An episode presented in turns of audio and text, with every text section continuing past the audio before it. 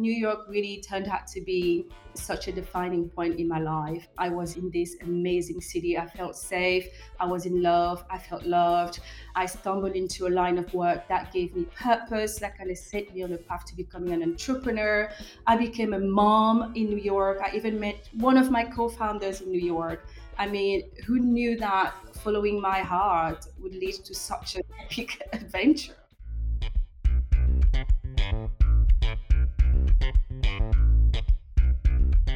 Welcome to Start Right Here, where I talk to BIPOC beauty pros about breaking into the industry, standing out, and defining success for themselves. I'm your host, Corinne. Corbett. I'm an OG beauty director turned consultant, but I'm also a dot connector. What does that mean? I love linking and sharing ideas, information, and people so that we can all succeed. And I do this show because I'm an advocate for creating an equitable, inclusive beauty industry. And this show is one way to bring you the information if you want to take a seat at the table or build one of your own. So let's get into the show. Did you know that 40% of the world's population has unmet skincare needs? We're going to find out more about that. Noelly Michoux is the CEO and co founder of 456 Skincare. And what's cool about this company is that they're democratizing the foundational science. So we're talking about the nitty gritty, the science of skincare with an aim toward revolutionizing beauty and giving those of us with varying degrees of melanin in our skin amazing opportunities for great products. So welcome, Noelly. Well, thank you so much, Corinne. Thank you so much for having me. I'm excited. I am really excited to have you here as well because this is probably our second international show. And to be able to talk about beauty and BIPOC community and with a global view is really, really exciting to me. It is. It is an exciting community that's often kind of bundled up together. So it's really interesting to see that today we're able to kind of walk away from that unique story of us. I want to start with this is the question I ask everybody Was the beauty industry a destination or a detour for you? In all honesty, neither. it was more circumstantial. Life has a funny way of showing you how to fill the void within by putting you on a path that you didn't even know you needed to be on. And that happened for me in the beauty industry. I never grew up dreaming to work in the beauty industry, not even to be an entrepreneur. I very much come back from a background that is all about safety. So find your little lane, stay there, be safe, don't try to reach for too high because this system is working against you and you will be disappointed. And so, um, beauty for me was a job that I landed out of necessity when I decided to move to New York to be with my boyfriend. And I found myself becoming more passionate about the product, about the people at the receiving end of this product and also about the impact that beauty can have on individuals and especially in underaddressed communities. So um, it was never a destination, it was not even a detour, but it did give me the canvas to dare to dream bigger and to create even that world create i was never put in a position where i could conjugate the verb beauty gave me that a way to create something that was healing for myself, that could be healing to others, and to dare defy the limitations of my circumstances. And it gave me a purpose. And I'm so grateful for that. That's wonderful. Let's talk about your background. Where did you grow up? And you talked about safety. How did how you grew up impact your ideas around beauty? So I'm a French national, but I was actually born in Central Africa in a country called Cameroon. But I was raised in Normandy in France. And so I moved to France to be with my new family. And this happened because my mom passed away. And we have this amazing culture in our family. I think this is widely done in most of Western Africa. When a family member passes away, if they have children, the children are adopted by members of the family. And so this is what happened for me. And my aunt, my mom's sister, became my mom.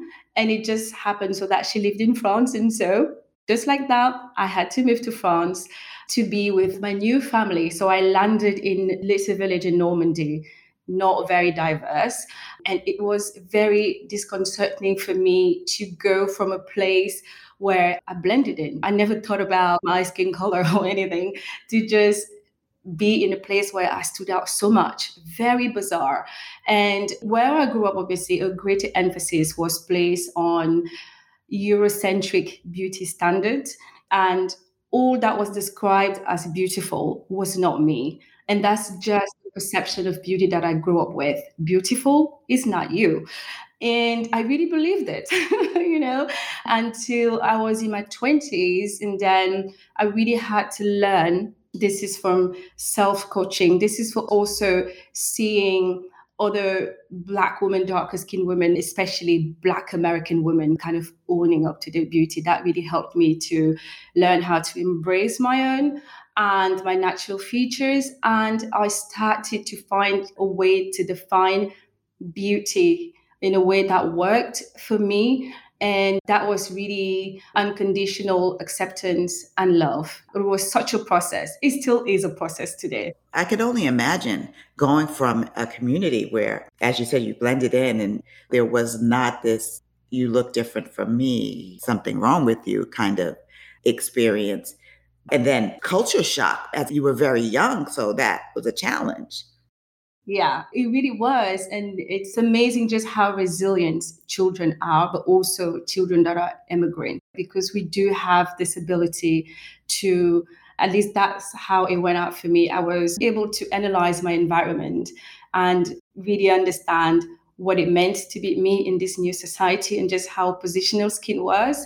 And so there's two ways that you can kind of react in these new situations. Uh, you can try to rebel and kind of tense against the system, which frankly it never helps.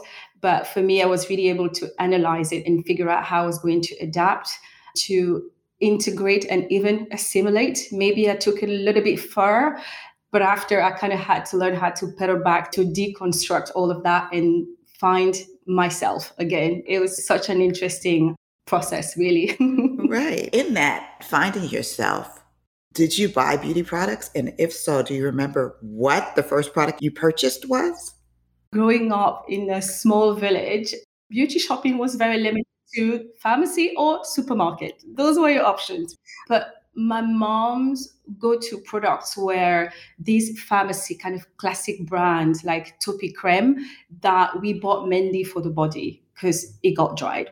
But it's really when I moved to Paris, I was 17 and a half when I got my A level and I decided to go for the big city. Obviously, my parents were super scared for me. But it's when I got to Paris to go to university that I experienced my first beauty purchase, like just getting in the store, the feeling of seeing all these amazing beauty products and picking up something for myself. I could remember it like it was yesterday. And so I go in a store and I buy my very first oil serum from a brand called Yves Rocher. Yes, I know it. I really like this brand for a long time because they've been around since the 60s and really known for being the pioneer of cruelty free and let me tell you this it felt like a serious upgrade you know from the mm-hmm. shea butter the coconut oil and my mom used to bring a lot of stuff from cameroon. Very good for you but so raw and filtered you know that natural smell. This it just felt really luxurious and indulgent. And this is also when i learned about the importance of really cleaning your skin before you go to bed and so I just loved going through this little routine because I knew I was going to apply my serum and it was like such a reward. And I loved it, loved it so much. So it's like this luxury pampering experience. At 17, that's major. At 17, I don't think I was even thinking about that yet. I mean, I didn't have the choice because something really interesting happened to me when I moved to Paris. Obviously, I grew up in the countryside there's a lot of nature around. Never sneeze a day in my life. I moved to Paris overnight. I become allergic to so much and I'm having these skin issues, acne, the acne scars that come, and that was pollution. So that really set me on the path to searching for beauty products. Like I had to find the solutions because before I didn't have any of these issues beside the fact that my skin was just really dry because where we live was super cold, not a lot of sun, it's just super cold. So just moving to the big city, obviously you have many more opportunities to experience beauty, but it also became a necessity because my skin started acting all sorts of way because of pollution. After you finished university, what was your first job? So I studied business and marketing. Never really had like a plan for my studies. I was kind of going with what was possible and what I could do. I wanted to go to business school, but my parents couldn't afford business school for me. So I went to university. So lucky that in France we have an amazing public system where you can really get great education even if you're not going to business school. So i studied marketing then went to london to continue my bachelor's degree. But in terms of jobs obviously i supported myself throughout school. So as a student i did all the student jobs like you could possibly imagine. Anything babysitting cleaning lady cashier waitress kitchen porter receptionist sales assistants tutoring all of it.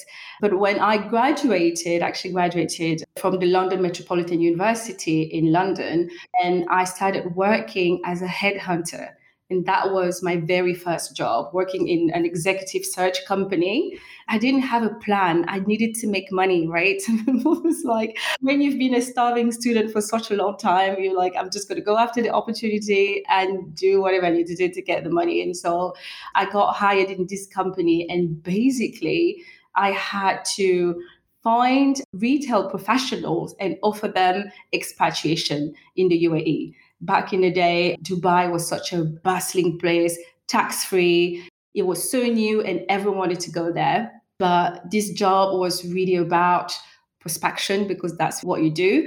I don't know if that's ever happened to you to get a phone call for someone who says, Hey, I think I can get a better job for you.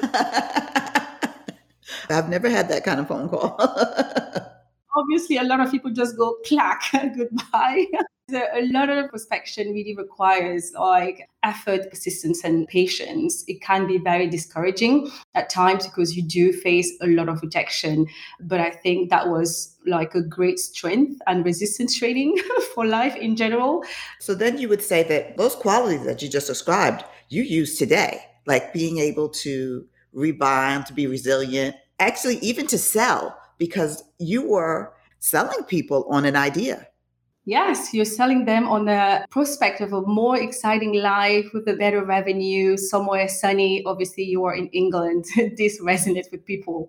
Did you say sunnier, more money? Obviously, but you just had to get to those people first. So, yeah, it was a very interesting kind of a first job that I had there. And then I continued a career that was never like this linear path. I went back home and I started working in a completely different sector as a consultant in business intelligence, which got me working for Sanofi Aventis, the pharmaceutical company. And I'm there, I'm still very young, and I realized that the glass ceiling is going to be upon me so, so fast because I do not have that master degree. The French system is very specific about this thing. And so I went back to school at age 24 to do my master's degree. And then I did an MSc in international purchasing. And that's when I started working as a buyer for Heineken. so it was what was possible at the moment. I had no plan. I was very confused about what I wanted to do with my life. And I just needed to make a living. But then you made a radical decision to move to New York. Yes, there are moments like that that really define the rest of your life. And I think this was one of those moments for me. I decided to leave my life in France behind to move to New York City with my boyfriend. I knew nobody uh, in New York. I didn't have any friends, but I was in love. I was ready for the adventure. And leaving everything behind was super scary, but also staying in a place where I didn't feel at my place, really. I didn't feel at home and nothing felt fulfilling. That was even scarier for me. And I was like, you have nothing to lose. If it doesn't work out, you just come back home and voila. And so I moved to New York to be with Julian, which obviously turned out to be a great decision because we're still together and we have two beautiful children to, and we've built a life together. So that was a good decision there. But New York really turned out to be such a defining point in my life. I was in this amazing city. I felt safe. I was in love. I felt loved. I stumbled into a line of work that gave me purpose, that kind of set me on a path to becoming an entrepreneur. I became a mom in New York. I even met one of my co founders in New York. I mean, who knew that following my heart would lead to such an epic adventure? And it's almost like Hallmark movie or sitcom where, you know, you follow your heart and everything works out. But it's real and it's a black girl too. It's really funny because my family was like, Noelly, something is very wrong with her. She is very unstable. She finished her degree. She's working for a great company. She has so many job opportunities. Why would she move away with a boy. That's just so not like her. Yeah, all my friend told me, you're going to regret this. This is not a good idea. And his friends as well. But we proved everyone wrong. So let's talk about the great job you stumbled into. How did that come to pass? How did you get the job? It really was. A, it was a job. It was not like a career. That's how it started. So you move to New York, and you know how New York is one of these cities that just shakes you out of your comfort zone. It pushes you to dare to dream bigger. You're surrounded by so much energy, innovation creative and driven individuals. You see your own partner hustling as an entrepreneur in New York City, and that really inspires you to deeply think about the impact that you want to make in the world, like how you want to feel. And I get to New York and I was so confident that I was going to get a job. It's like, Noelly, you are good at your job. You can get about with English. This is going to be a piece of cake. I get to New York. I start getting in interviews, obviously, to get a job in purchasing. And every time I go to an interview, everything goes amazing. I talk to the purchasing manager, the director, to say, we love your profile. Now go talk to HR. And this is where it always blocked out for me because I didn't have the working visa. And for that, it was really hard to hire someone to do a job that an American person could do. And I kind of spent five months without working. This is the first time in my life. I've been working since I was like 15. This is the first time in my life I don't have a job. So I was losing my mind. I was really losing a sense of me because being independent was such a huge part of my identity. So, Noelly working, big part of the identity. Five months, no job in New York. I am losing it. And a friend introduced me to this French guy who was setting up his e-commerce agency in New York City. This was already a very successful agency in France. And so they were bringing it to New York. They were managing a group of French brands in luxury, makeup, perfume. And I went there for an interview and I told him I don't have any experience in beauty. Absolutely not. All I know is that I can never find beauty products that work for me. So this is interesting. And they say, look, you've had like an amazing career so far, and you seem like a very versatile and adaptive person. So here is where we would need you. I was like, yeah, that sounds amazing. When do I start? I didn't care about the money. I just needed to get to work. And this really started like a job and I was able to really work my way up a senior level role because I just threw myself into this role. And actually, I loved it because it was so diverse.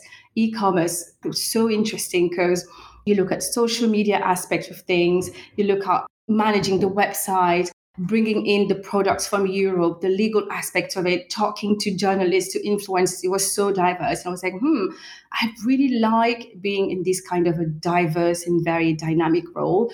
And it's really being in that position and building a community around one of the brands that I was managing that was Black Up Cosmetics. So back in the day, it's really, really complicated to find a makeup brand that works for darker skin tone. And Black Up Cosmetics was one of those rare brands, luxury makeup for darker skin tone. I tried it and I was like, oh my God, I do not look gray. they can actually look good. The undertones actually work for my darker skin. So I really fell in love with that brand. And it's when I was developing it with a community of makeup artists, the editors, also the customers. I just loved talking to customers that I started seeing this pattern, not only Black women, but also Indian women, women that have higher melanin content in their skin keep complaining about the same thing. Oh, is Black Up going to do skincare? We are not able to find great skincare products, something that hydrates enough. Hyperpigmentation is an issue. The skin is always dull. I was like, wait a minute. These women here in the US, they are complaining about the same things that we complain about in Europe. And we find that normal because Europe is not very diverse. Well, obviously, we're not have inclusivity here, but this is America, the most diverse country on earth where the African American population is so visible and so powerful, where the Asian community is so powerful. How comes we are complaining about the same thing? So I was like, this is a global issue. There is something going on about people having melanin in their skin and them not finding that satisfaction and the results that they want with skincare products. And the idea, the desire to kind of act upon that piece of information, it was born there, but it was more like a dream, but I was still held back by a lot of fear. I had so much fear, and I made a lot of excuses to not take the leap right there. And so I just kind of continued working for this agency. I had my daughter there, obviously went through postpartum hyperpigmentation. And this is when I met my dermatologist in New York City. That really helped me make sense of things, explaining what is my skin, you know, the physiology, the difference. And I was like, okay, this is the beginning of something. I need to research more. I need to be really curious about this issue. I just kept having this feeling that there was something major that was happening there. So it was almost like a burning desire inside, but then curiosity led you to entrepreneurship. It kind of pushed you into entrepreneurship. It really did. When you stumbled upon scientific evidence that explained a pain that you've been having your own life and you've seen how women in this diverse community can get excited about having solution. I could see their excitement about having this makeup brand as something that worked for them. Even myself i was like wow how healing would that be to have the same kind of solution for skincare, something that really understand our skin, that gives it that comfort, that hydration, and you don't have to go one layer, two layers, and three, and then add shea on top when you've spent like hundreds of euros to buy really expensive products. At first, it was just like something burning inside of me, but obviously, I'm not a scientist, I'm not a formulator. I am not a product of a big beauty conglomerate, right? You see a lot of entrepreneurs coming from, I've spent 15 years at this big beauty conglomerate. So I have the template, I know how to make it work, or I've been with this major tech company for 15 years, so I know how to build an organization.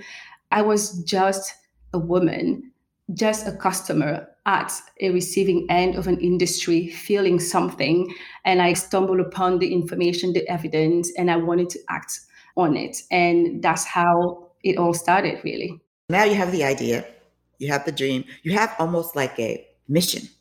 So once you have this mission that you're wanting to fulfill, tell me about the process you went through because it's not like, oh, I have this mission and you went to the formulator and they said, oh, good. Walk us through, take us through that journey because it was a journey for you to create 456. I really want our listeners to understand that you fought for this in a lot of ways. Yes, absolutely. The work started with my own self. The very first obstacle I had to overcome was my own self criticism and my own self doubt and just other people's opinion. You have no idea how many ideas are kind of killed in their infancy because of the judgment that we put in it and this listening to other people. And so just this part took me years to get out of it. we could have done this a lot faster if I felt that confident. So this is 2017. I've had my daughter in New York City in 2015. I am pregnant with my son in 2017, and we decide to come back to Europe because literally two kids in New York is like a lot. So we come back to Europe, and at this time, I'm just going through a lot of questioning, like what to do with my life. I've moved to go to New York City. I had to change careers again, and here I am coming back to Europe. Am I changing my career again? What am I going to do?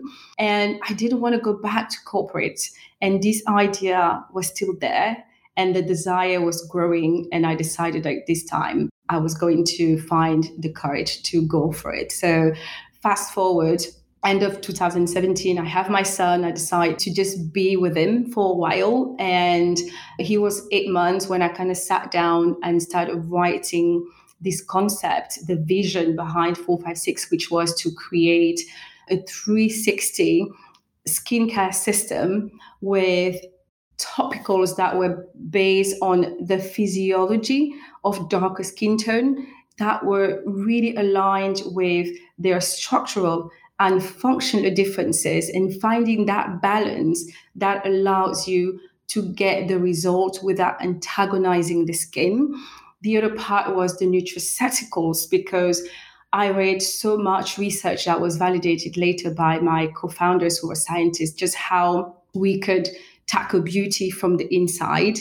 And the third part was about the education. All of the information that I got from my own struggle discovery with skincare at the cost of my own skin, of my own well being, and then from doing my research, I wish someone had given me this information. And I felt that just adding that part about educating people. It was so empowering because when you have the information, you're able to make better decisions about your skin. And so that was the concept. And this part about making a brand that was inclusive, again, was really inspired by science because 456 talks to 40% of the world population, but a very diverse community, culturally, ethnically, very diverse. But we have similar structures in the skin. And so the idea was to also create this house, kind of a space where a Black American woman, a Black African woman, an Indian, a brown skin South American could come and say, This brand understand the structure and the functions of my skin. And so the way they're doing things works for me. And it was important for me to embed that from the beginning. And so I started contacting labs, obviously thinking everyone's going to say yes to this. no one is creating products for these communities. And I kind of learned that for a lab, doing specific research for darker skin tone was just a no no. And my only option was to take white label formulation, so existing formulas, and tweak them and go to market. Let me just explain to the audience what that means. So, sometimes you go to a lab and they may be a contract manufacturer and they already make a product. This is our catalog, so to speak, of what we already manufacture. And what they were offering to her is you can have anything in our catalog and we can put your label on it, but we're not changing the formulation. We're not changing the formulas. You can add shea, whatever oil you want to add and go to market with it. And there are many ways that you can decide to serve this community. But back then, I was like, wait, if I'm going to leave my babies at home and not spend time with them, I'm going to do something that feels authentic to me. It almost felt like using the same tools that the industry, the system has been using on my community if I had done that. Kind of like, here's what is out there. you've got to use it the way it is. It didn't feel right. I didn't want to be just the black woman who founded a brand for darker skin tone because you can do that and these products can still not be for darker skin tones. And so that kind of set me on a completely different path when you create a cosmetic brand, usually the template is there. You go to a lab, contract manufacturers, you get existing formulas, you tweak them, you go to market. At least that's how it is for most independent brands. So I didn't want to do that. That set me on a path to finding a chemist, a formulator to help co create the brand from the ground up. That's what I needed. Let's do it from the ground up. How did you do that? You have co founders. And generally, if you're an entrepreneur, you don't have all the skills necessary, whether it's technical or it's scientific. Most people don't possess all the skills needed to get a brand to market. So a lot of people decide to take on co founders. But how do you find one? How did you find yours? Is the question. It was the journey in the journey. and so at this point, just having called a lab, I just have this obsession that I need to find a formulator. That is the only way this is going to happen for me. And so I start calling my friends. Do you know anyone who knows anyone? Through my relationships, I'm introduced to this amazing formulator who just happens to have his own lab in Lyon, which is in the central France. I was like, wait, this is amazing. We started working together. We worked together for about three months. Like, what could this line look like? From the concept that we built, how are we really structuring the line? And then out of the blue, it was just like silence, no more news from him. And then I got an email from him saying, Look, my wife doesn't want me to go to this entrepreneurial journey. We need to keep the lab functioning for our existing clients. And so I'm out. I got so depressed. I was like, no, here goes my chance. And for weeks, I was so confused. I was completely lost. I just didn't know how to get back up. And so I go online and I start searching manufacturers in France, cosmetic stuff in France. I don't quite remember how I stumbled upon the French Cosmetic Valley. I was like, oh, this is interesting. I started reading about this Cosmetic Valley. I was like, that sounds amazing. I didn't even know. France, we have some of the biggest beauty conglomerates in this country. And there is this amazing hub just two hours east of Paris La Cosmétique Vallée. And they had a program called Cosmetop, which was an initiative by the French government with some of the biggest French brands to help foster innovation in the beauty industry. And so I see on that side appel à projet, calling for innovative project. If you have an innovative project that meets this and this and this and these criteria, you can come and pitch your concept in front of a juror. And if the juror thinks your idea is amazing, you will be part of this network and that will facilitate introductions to manufacturers and to the whole ecosystem. I was like, yep, that's my chance. And so I contacted them, pitched the project. I was like, yeah, this sounds amazing. Let's pitch in front of the juror. And so I actually went to the LVMH Research Center. This is where the pitch was happening. Everyone kind of looks at me. you know, when people look at you and they're like, this is amazing, but this is also going to be painful. and they basically were telling me, obviously this is like the big elephant in the room. We all see it but no one talks about it. It's very necessary really what you're trying to do is amazing but it's going to be hard. How can we help you? And i was like i just put my wish list out. I would love to find a formulator to really create this with me. If we could have a lab space i started just asking for so many things. It's like at this point what do i have to lose? And they are the one who introduced me to my co-founder Imen Jarbi, who is a doctor in pharmacy, an amazing formulator. We call her the skin healer, someone who just creates skincare for skin health with so much respect for the human health, for the planet, zero compromise. They introduced me to her because she also came to the same juror to present a patent that she was working on. And they say, I think you should talk to this lady. I called Imen and it was just a match made in heaven. And so the two of us were able to get an incubation through the Cosmetop program with the LVMH Research Center.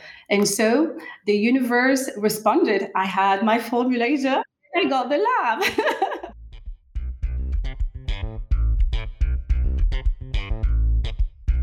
if you like what you hear, why don't you subscribe to the Start Right Here podcast and leave a review? And please sign up for our mailing list at thebeautyroundtable.com so you will be in the know about all the good things coming. You know how many lessons that you just showed us? Perseverance. You think you're on the right path. And I think this happens to a lot of people. How many of us have started out, we have a dream, we think it's this. So you met this guy in Lyon, you're working on it three months, and then they ghost you. At some point, some people, that's where they stop. But you didn't, you did research.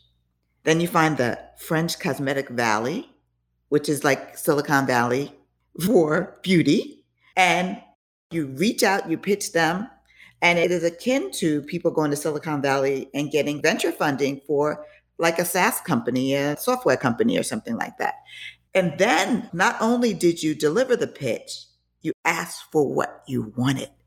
Instead of saying, I'm just happy to be in the room, which a lot of us do. You got past that point. So, okay, I'm here. I'm so excited.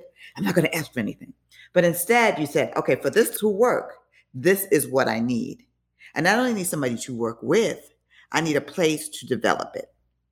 Yes. That's like genius. That's so many lessons. Oh my God, that was so daring. Yeah. Now, when you hear it, you're like, I can't believe I did that. yeah, you did. if you see this space, when you enter this space, it's so impressive. It's so daunting. It's like this humongous, beautiful temple of beauty, and you see all those amazing brands displayed, and you're like, what am I even doing here? Can I be here? But it also felt like that was my last chance. And so I just had to go for it and ask for everything that I needed. And I didn't even know that they were going to help in that way. But I'm so glad that this they were so pivotal in this project really starting somewhere getting that lab space getting the co-founder that knew so so much and that had the practical expertise because this is someone that had been creating prescriptive skincare such knowledge for darker skin tone and great understanding i mean the universe definitely delivered for me that day Right. The two of you go through this program. And then after you leave the LVMH Research Center, what's next? Were you ready to launch then? Or did you still have work to do? We could have. We had a formula because my co-founder Imen was coming from a place of so much knowledge of I know what to do. All we need is a space where we can actually leverage my knowledge and figure out a way to put it into an industrial process because it's very different when you are creating skincare as a prescription. It's really something that the doctor in pharmacy does in an office scene, but then getting it on that industrial level is different. We could have launched then, just being with the incubator obviously facilitated so much for us. We were able to raise some pre seed money because let me tell you, when you have that Christian Dior card, everyone answers. You, you call the manufacturer and say, I need this sample. They send it to you. We started pitching business angels and we had an amazing concept and then we kind of had this big name backing us so we were able to raise some initial fund this is what happens we started looking for a manufacturer and here i am kind of back to where i was with the lab And we've spent a year building a very specific formulation philosophy. This is a very specific system. And then we take it to manufacturers, and everyone says, we can't do this. This is not possible. We just came with a very tough specification saying, these are our formulas that we've created to get them to industrial level. Obviously, we need to work with you, but our water system is different. We're not using the same water that you use. We're not using the same ingredient to create texture. This is going to be a zero plastic, zero silicone zone.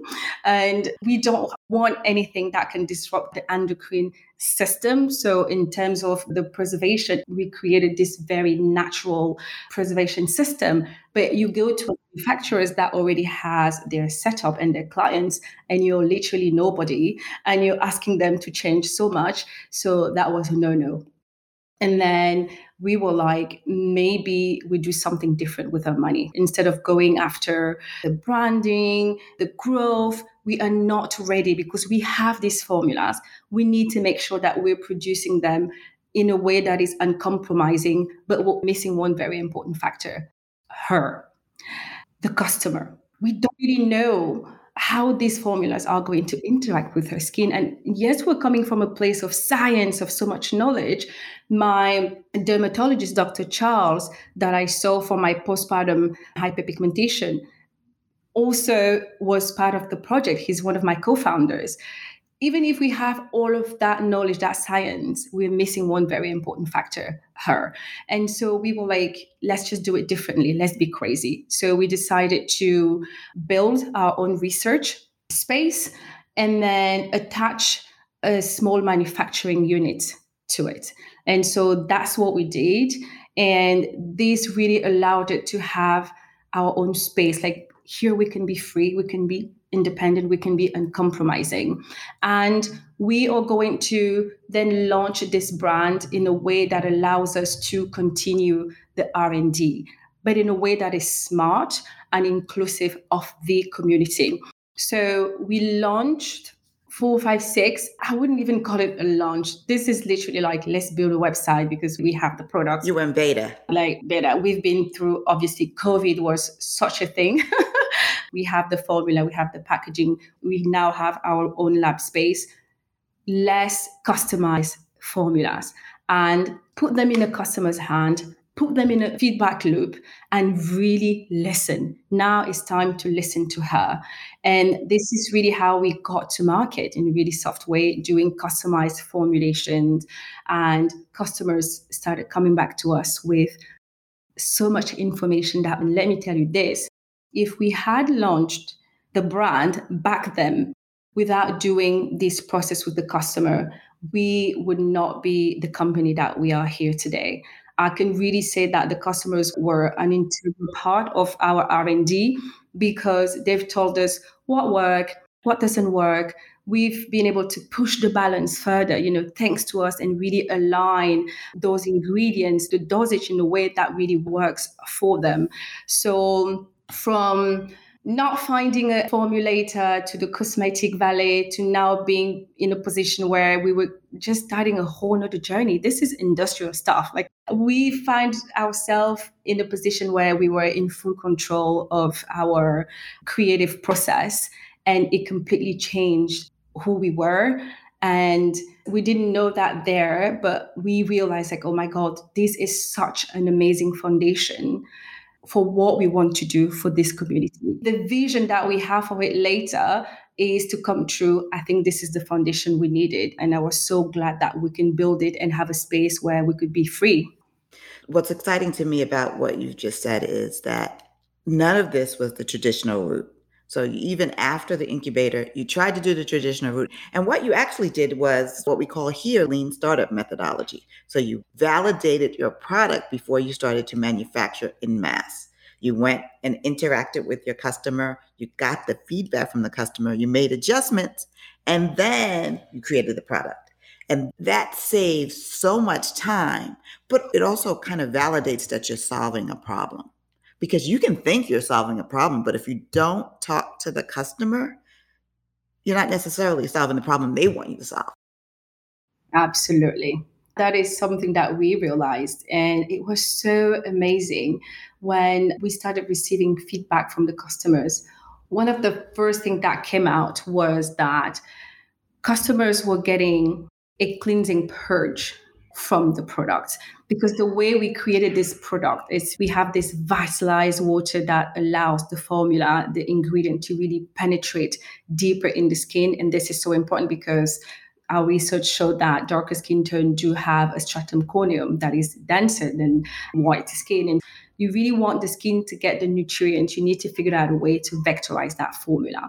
So you have that. And then we're using only biodynamic ingredients. And the way the formula were designed, it was for skin health. And the first step to skin health is skin cleansing. We saw that when people use our formula, if they had clogged pores, anything in their pores, the first thing that the product would do is get everything out, kind of accelerate that cell renewal, and then people will get purging spots, which obviously you cannot know that if you don't have customers kind of testing you like all right the thing is amazing because Imen was like they have to go through it to really clean the skin and then put the skin on a path to health. But then you also have to take into account that this woman she's a lawyer she's a teacher she's a nurse. She doesn't want to go to work with purging spots and so let's find a way to mitigate it and make sure that, yes, the skin is still getting the cleansing that is necessary to get healthy, but let's calm it down. And the customers, they allowed us to do that. Same for the fragrances.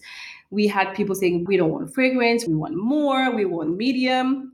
And so we were like, let's figure out a way to create fragrance free for those don't like fragrance and then let's even give the customer that medium fragrance.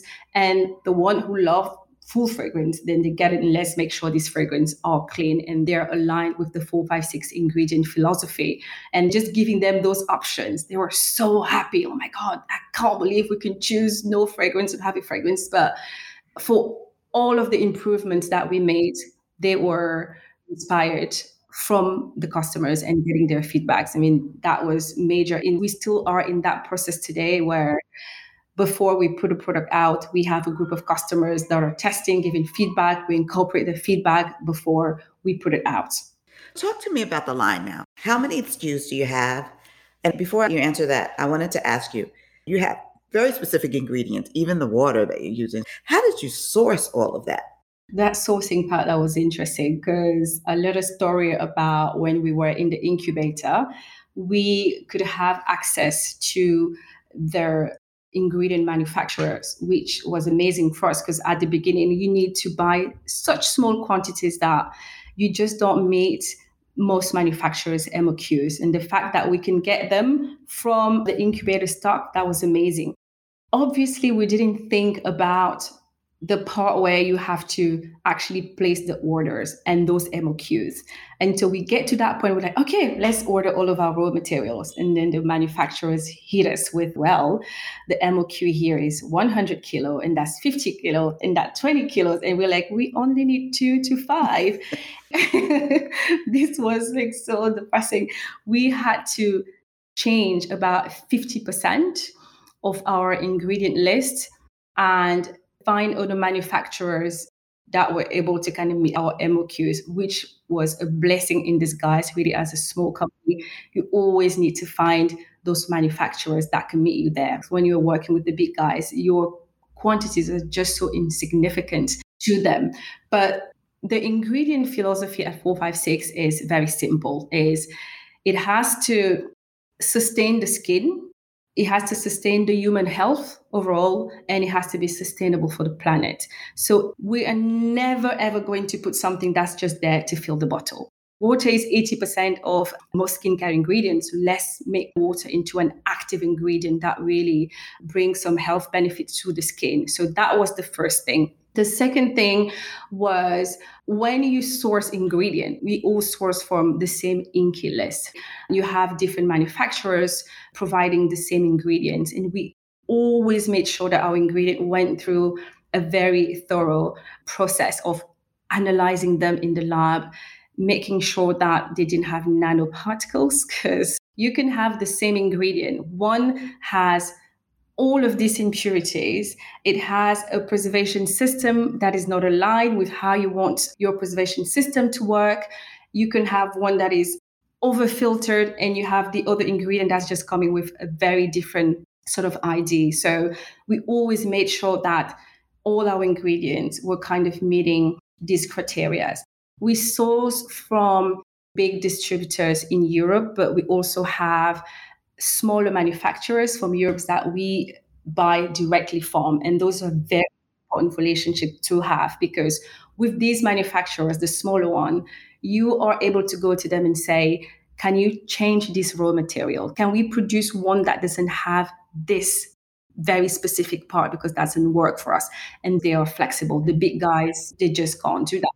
So it's mainly European sourcing. We have a very tiny group of ingredients that come from Korea and from Australia. We have this amazing antioxidant that we can only find in Australia. So we're sourcing it up there, but it's mainly European based. That's really for the ingredients. But the main thing about the philosophy is it has to support the skin, extend the skin function, respect the overall health, and obviously the balance that melanin rich skin needs because what I experienced in the industry and that I saw and I keep seeing today is this approach to treating melanin rich skin that believes that we have to do it so strongly. It has to be so strong. For something to be effective, we need to see that X percent of vitamin C and then 10% of this and 5% this. And we just had research that did not support that because we know that darker skin tone, contrary to popular belief, are actually very sensitive. And melanin plays a big role in that melanin is a protector to our skin. We have this melanin producing cell called melanocytes that are very robust and very active in people with darker skin tone. And so what happens is when your skin is subject to any kind of inflammation, right? It can be pollution, it can be the cold, it can be you popping your pimples, it can be a higher percentage acid, it can be mechanical exfoliation all of that prompts your melanocytes to go into overdrive and start producing excess melanin to protect the inflamed area. And so when you understand the relationship between inflammation and hyperpigmentation, which is one of the biggest issue we have, obviously you have to align that in the way you create products, which is yes, I want it to be effective, but I need to have a gentle, multi tiered approach and not go for that hero ingredient that is going to give result at first, but at some point will really backfire on the skin. So these were very important uh, approaches that we had with our ingredients. And really just doing that, you come at the end of it and you're like, oh, this is great. We have over 90% of natural biodynamic ingredients. The formulas are all I don't like using the word clean because that term is very confusing to me, but it's very health centric and there's nothing in it that can antagonize the skin. And that's really what we want. So, how many products are in the line? Right now, we have eight SKUs. So, obviously, coming from our customized system, we had the thousands of combinations possible with this SKU but we have eight SKU and the way we really built the line was for it to work as a team. And they're all perfectly dosed for you to stack the benefits without it being too much for your skin. So we have two cleansers. We have one cleanser that we call it Come Clean Cleansing Oil. This is like a treatment oil concentration of over 10 precious natural oils. We've included anti inflammatories, antioxidant, and we are using very mild emulsifiers for this oil. And what we wanted to do with this oil was to obviously make sure that you are cleaning the skin, but in a way that is very gentle, that rebalances excess sebum, and in a way that really re-oxygenate your skin. Like we live in the cities, pollution is very much embedded in what we do. Obviously, having been someone who went through it, I always think about how pollution impacts the skin. So that's for the cleansing oil, and this is geared towards people with balance to dry skin. Our second cleanser is more for acne prone, oily combination skin, and that is Green Bay. And this Green Bay is really offering very unique kind of a triple action to your cleansing experience. This is something that's going to really purge your pore from any impurities. This is going to eliminate all traces of makeup, but also purify and clog the pores and tone the skin. In this, we have salicylic acid and citric acid. Recently, we started realizing that salicylic acid can sometimes be a bit antagonizing for darker skin. So we've moved to biosalicylates, which are a more natural form of salicylic acid. So it's a very, very gentle cleanser. It has cannabis oil, obviously, which is an amazing antioxidant. And this does wonder for those acne prone skin. So those for the cleansers. We also have an exfoliating mask. This is a very important product in the line. Exfoliation was something that we wanted to get right because darker skin tones need exfoliation. Our skin metabolism tends to kind of slow down when we find ourselves in colder climate where we don't have enough sufficient sunlight energy, which means your natural exfoliation process slows down. If you combine that with the fact that we are prone to xerosis, dehydration, that desquamation happens at a much higher rate, which is why we tend to get dull skin. You understand why having a system that can help buff away those dead skin, but also reboot the natural exfoliation system is so important. But we tend to overdo it. This is just something that we do in the community. We feel like those beads, like really exfoliating and us feeling it, is what we need to do. And we learn that that's not quite the right way because that could trigger inflammation. And so we want to create really balanced exfoliator. So this is a chemical, but gently dose chemicals and enzymes, enzymatic kind of exfoliator that's going to buff away those dead skin cell, reboot the natural exfoliation system. It has anti-inflammatory to kind of tone down that chemical effect. And it's just comfortable for the skin. Like I just love this product, so gentle and so effective. And we also have an essence. We decided to make an essence because customers kept telling us that when we moisturize our skin, we use this oil and this oil. And I was like, wait, when we are thirsty, do we drink oil or do we drink water? Very interesting. Right, but why would it be different for the skin? But we do have this cultural belief that when the skin is dry, we put lots of oils and butter, which it does the job. It's one part of the many ways that you can hydrate the skin.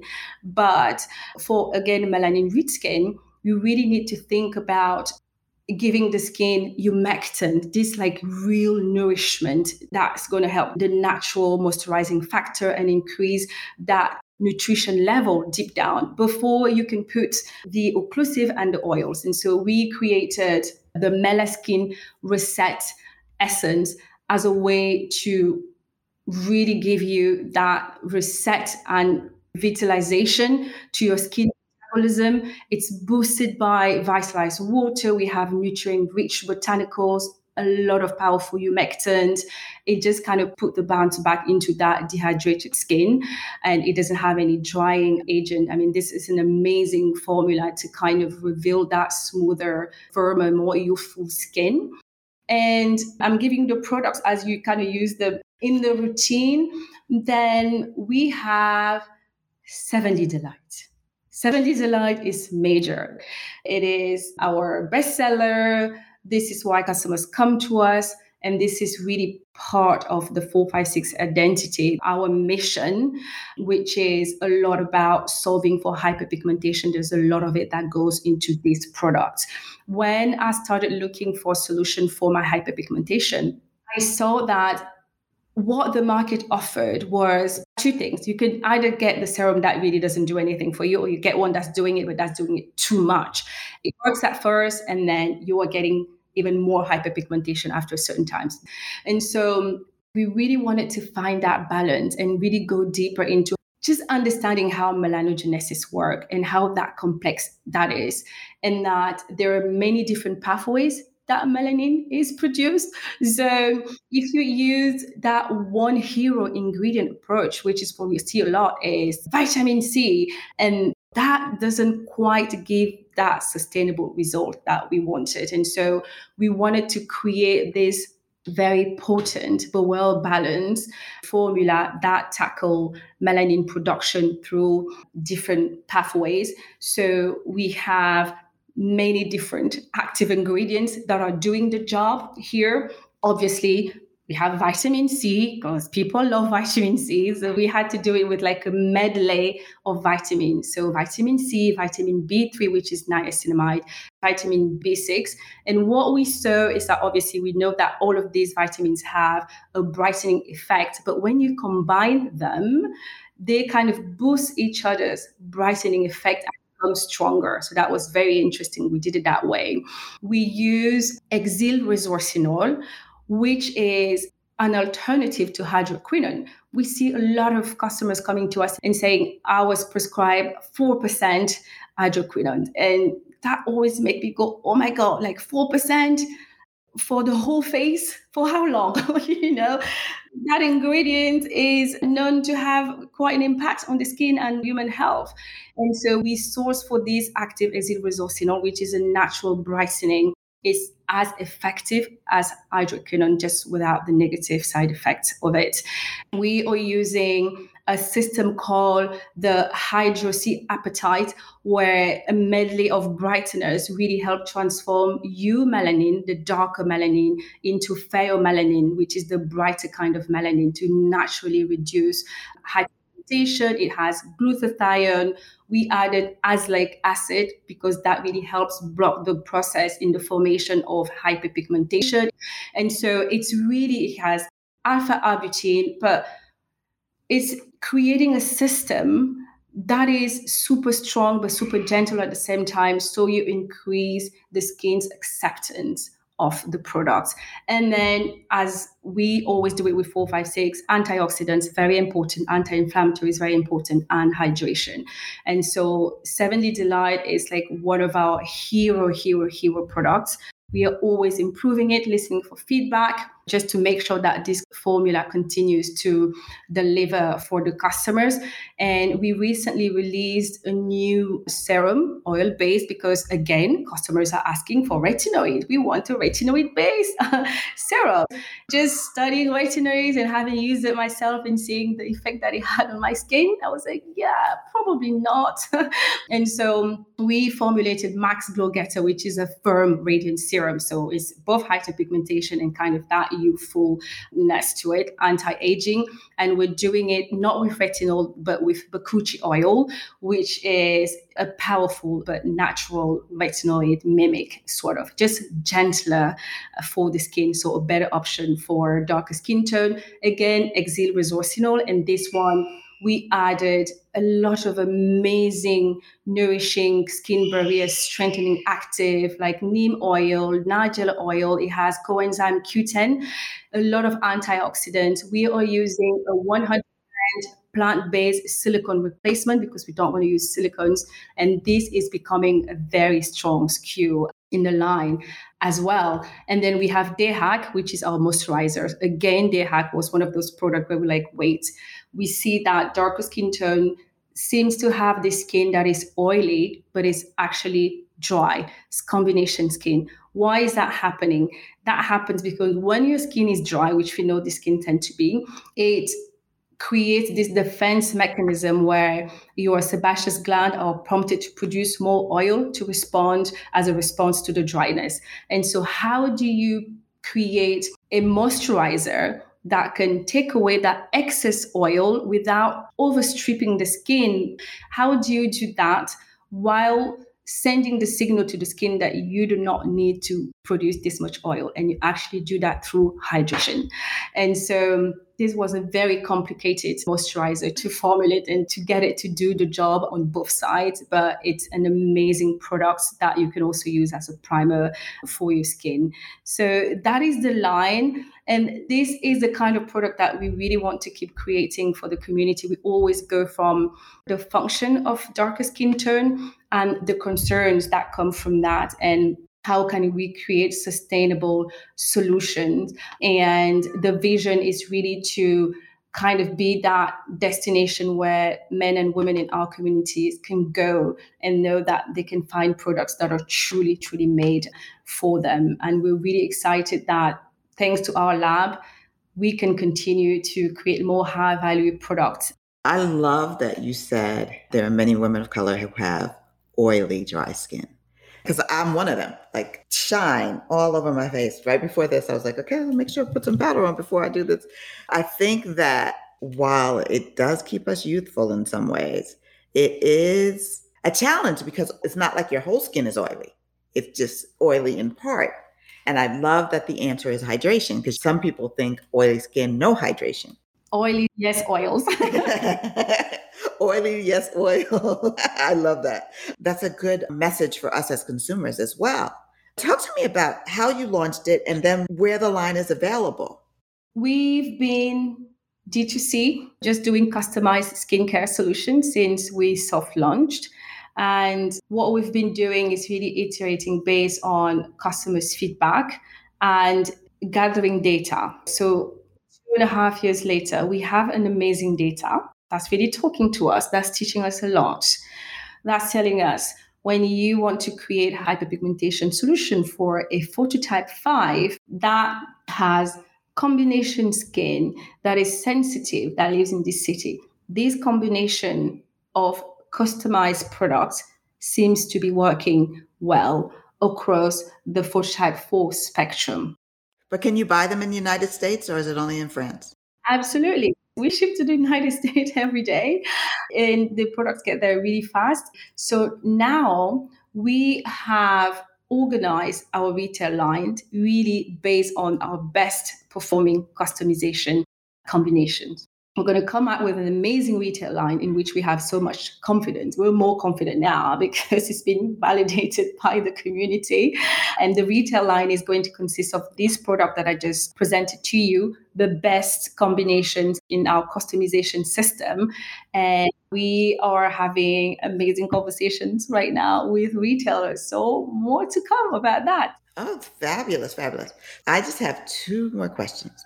I mentioned when we would do the pre interview that I really wanted to include like overcoming hard things. You've given examples throughout the episode, but what do you think the hardest thing that you had to overcome was in order to get 456 and in order to launch this brand, to bring it to life and to become an entrepreneur?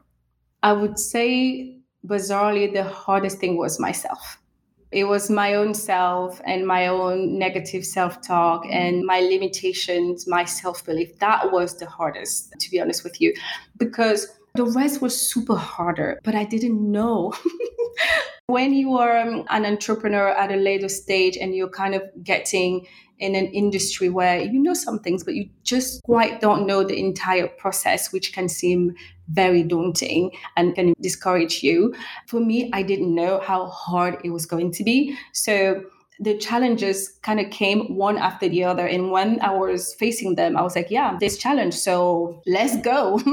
I couldn't see them coming. So when you are in the moment like that, you don't think about, is this hard? No, you go for it, you find the solution, and that's it. And because we have so much to do. You have no idea the amount of work that goes to having this full of a process from the R and D to selling.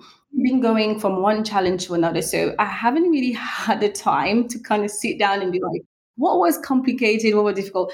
Obviously, we had moments during COVID. I think COVID was really, really hard because we had a plan in place.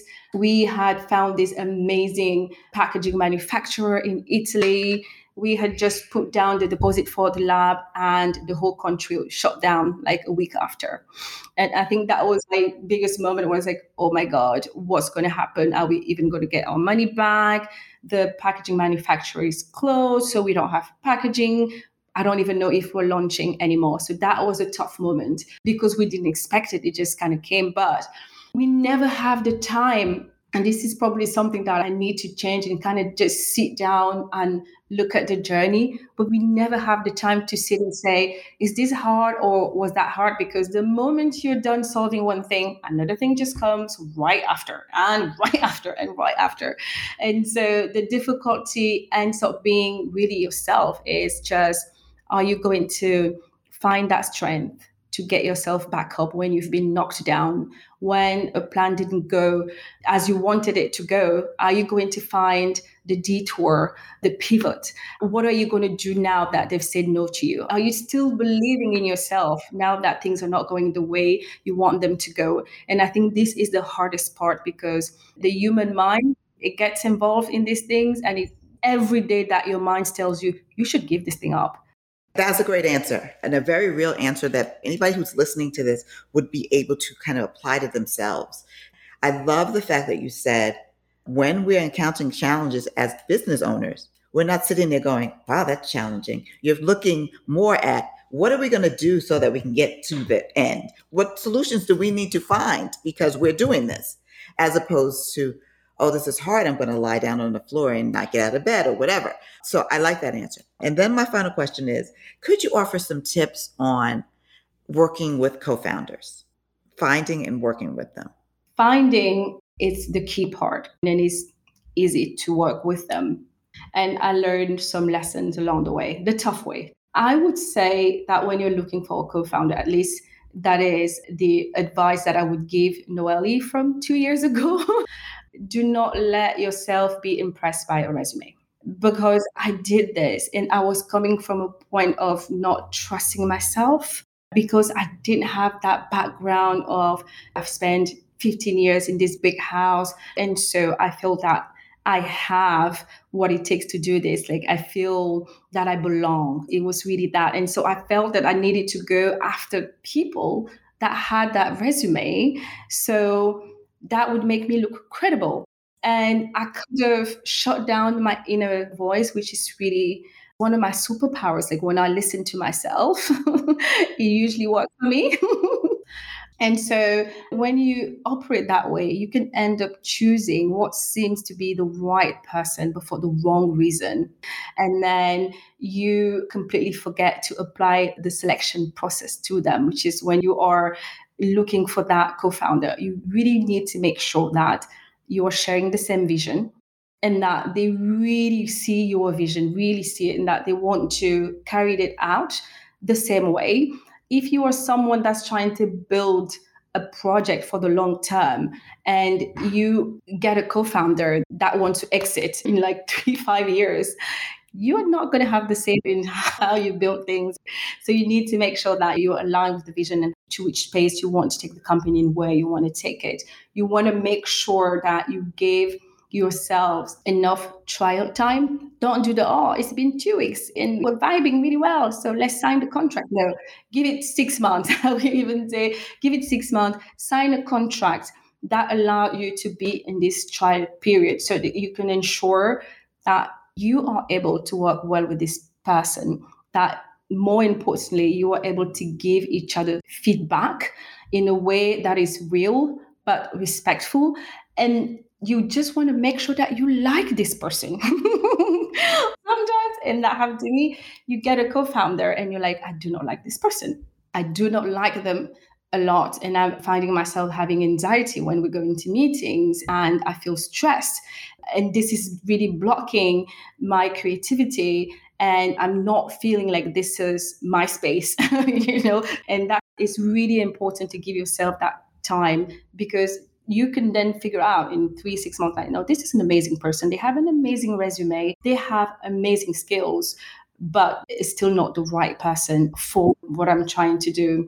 And so ask for recommendations, ask around. If you find someone and you think that this could be the right person, I don't know, go on LinkedIn, ask them to give you references. Talk to their friends, talk to their wife if you meet them, really trying to figure out who they are as a person because that is massive. When you're entrepreneurs you go through so many challenges and hurdles and difficult times. If you are not aligned with your co-founder at a personal level this could be like the most skilled person in the world. Things are just not going to work out. These are amazing tips. Amazing tips. I love the idea of that you don't commit to somebody, just like you're going to get married after three months or the first date or something like that. The tip about the resume and getting references, like you're hiring somebody for a job, you really need to do your due diligence, especially if you're going to be working side by side because you don't want somebody that's going to diminish you. I think that's amazing. So thank you for those tips because they're great. I want to ask how people get your products and how they can follow you on social. So if you could share both that'd be great. Yes, they can come to our website until we get out there in the retail space. What is the website? The website is 456skin.com. And then please follow us on Instagram at 456skin. And yes, this is where we are. We post a lot of educational content on our Instagram to really give you all of the great information you need to know about your skin, your skincare. We have an amazing blog on the website that demystifies a lot about darker skin tones and our process. And if you have any questions, we do skin consultations as well. You can send us an email on hello at 456skin.com to ask for one on one consultations with one of our skincare specialists. That's fantastic. For me, as somebody who's been in this industry for a while and a veteran, I learned something today. And I love when I'm speaking to somebody and I learn quite a few things. I love the 456 commitment to the health of the skin and the environment, that you're not compromising on ingredients, and that you took the leap to move to New York because if you didn't, it might have happened differently, but it put you on this path. So there are no accidents at all. I think it's a divine plan. And thank you so much for being here today. That's our show for today. Follow at start underscore right underscore here underscore podcast on Instagram and check out the Last Word newsletter for my latest musings on beauty and inclusion.